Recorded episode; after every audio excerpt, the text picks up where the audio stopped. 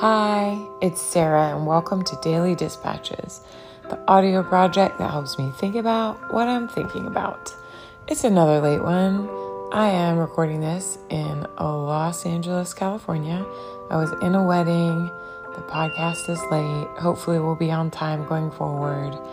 But we've got a lot of good little interviews, field recordings. We're going to start with a couple um, I had three recordings for Saturday the 17th. One was a bootleg clip from a Wes Anderson workshop that the Belcourt Theater in Nashville put on. Um, I can't remember the name of the scholar, but I'll try to find it for the show notes. But she's explaining the idea of American montage in Wes Anderson films, but generally. Then Laura Baisden shares a story about her or one of her childhood dogs, Chalky, in Buchanan, West Virginia. And our sweet red boy um, snores while I watch a Western after the square dance a couple weeks ago. Enjoy! A character from point A to point B in a developmental process.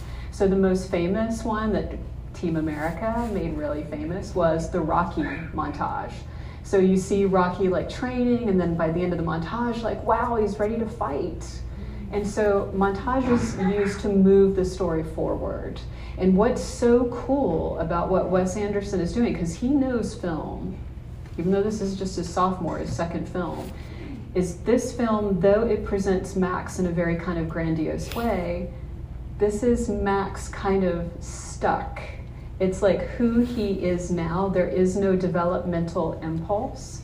But then when you see the second montage, and I hope y'all will go and watch Rushmore and see the second montage, you are going to see that kind of progressive development. So it's just interesting to see. Again, we're seeing this these exaggerations here but no real development. This is where Max is mm-hmm. now, and that's why I find the music choice to be so fantastic. Because again, Max cannot pull off this kind of cool yet, not actually, mm-hmm. but he wishes he could. So let's take a look. So there's one time oh, where here. yeah, there's, there's, Let's get it good. Why not? there's one time where he ran off and I was home, and his collar, his tracking collar was off. Of course, we were charging it, so it wasn't on him when he got away. Okay. And so we had to wait for the phone call, which is the worst. So you like drive around the neighborhoods, and it was nighttime, and I'm like looking for him, and I can't find him, and can't find him. And then mom calls me, and she goes, "He's at Speedway, which is a gas station." Okay. And I was like, "Okay." And so then I call Speedway, and the lady who answers, she's like, "Hi, this is Pam." Well, Speedway, how can I help you? And I was like, I'm looking for my dog. And she's like, Oh, we've got him. She's like, I lured him inside with a Polish sausage.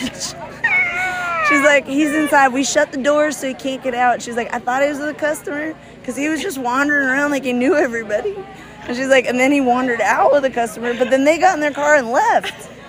And so she's like, so we lured him in with a Polish sausage. I hope that's okay. Does he eat meat? and I was like, that's He does. perfect. And so I showed up, and then the whole place was like, oh, we love your dog. So he's like friends with everybody. So for three years now, he's been befriending every business in Buchanan. Like everybody knows him. Chalky, the mayor of Bu- Buchanan, West Virginia. Yeah. Thank you so much.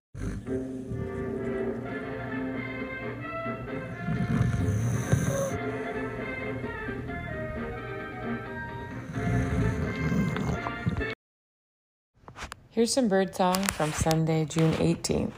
I think I was in Beaman Park.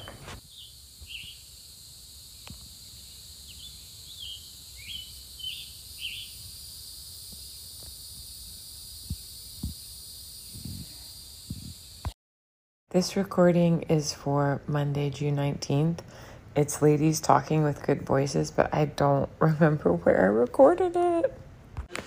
for hope and hopeless, you know? It was a television program I saw about um, folks who were trying to take I tried to do an on site recording of the laundry grate outside the Omni Hotel. I walk past it frequently. It's loud, it smells amazing. There are little pieces of lint everywhere, but it recorded through my AirPods, and I sound like a robot person, but I still um, saved the clip of what the actual grate sounds like. It's a really nice human domestic moment every time I walk past.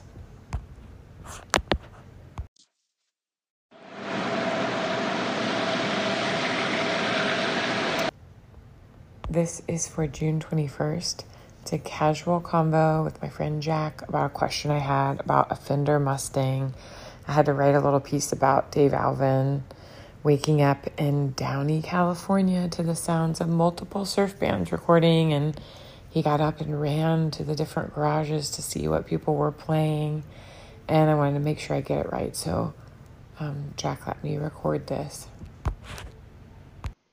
Okay, Olympic white turns amber over time. Is that what yeah, you're saying? well, all nitrocellulose lacquer.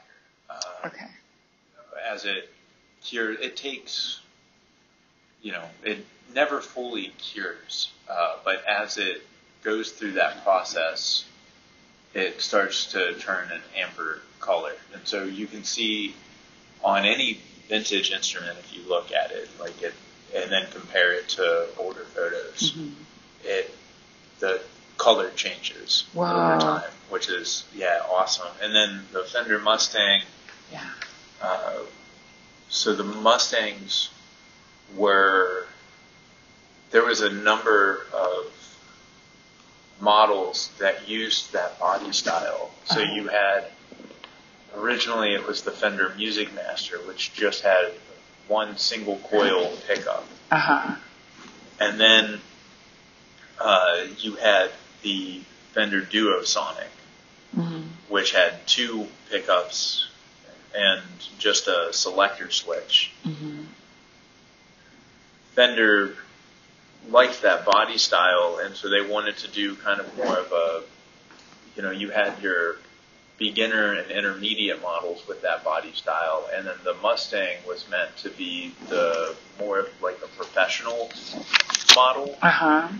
So it had the two pickups with switches on the side that were on off switches and then uh, phase switches. Mm-hmm.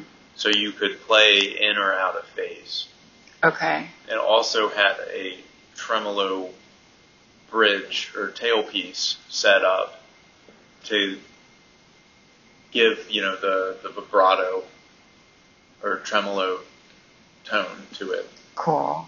The other thing, uh, Dave Alvin's has a 24 inch scale on it, but one of the things that was interesting about like those three models, the Music Master, the Duo Sonic, and then the Mustang, was that they offered the necks at a 22 and a half scale length Mm-hmm. which was great if you were a small kid. You didn't have to reach your hands. You know, the frets would have been closer Oh together. yeah. So you could still, you know, it was easier playability. Mm-hmm. But, uh, so that's kind of the Mustang in a nutshell. That's really about all that there was. I, I don't remember Cool. what year they released the Mustang. I can get all of that other information, No, that's okay. but That's plenty for me. On Thursday, June 22nd, I watched The Bear. And it was great. It's on Hulu. I recommend that you watch it too. Um, I think the second season is more character driven.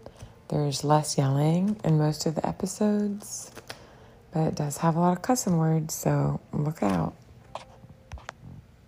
This message is from Friday, June 23rd. I was in Sewanee, Tennessee, way out in the country. My friend Sam was walking his little dog Ripley, and I was standing out on the porch in the dark, and it sounded extremely loud, but it didn't come through on the recording, so you'll just have to imagine it.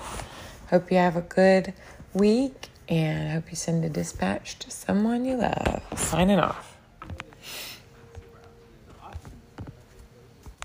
Do you have a headlamp? What? Do you have a headlamp? You just feel fine. Okay.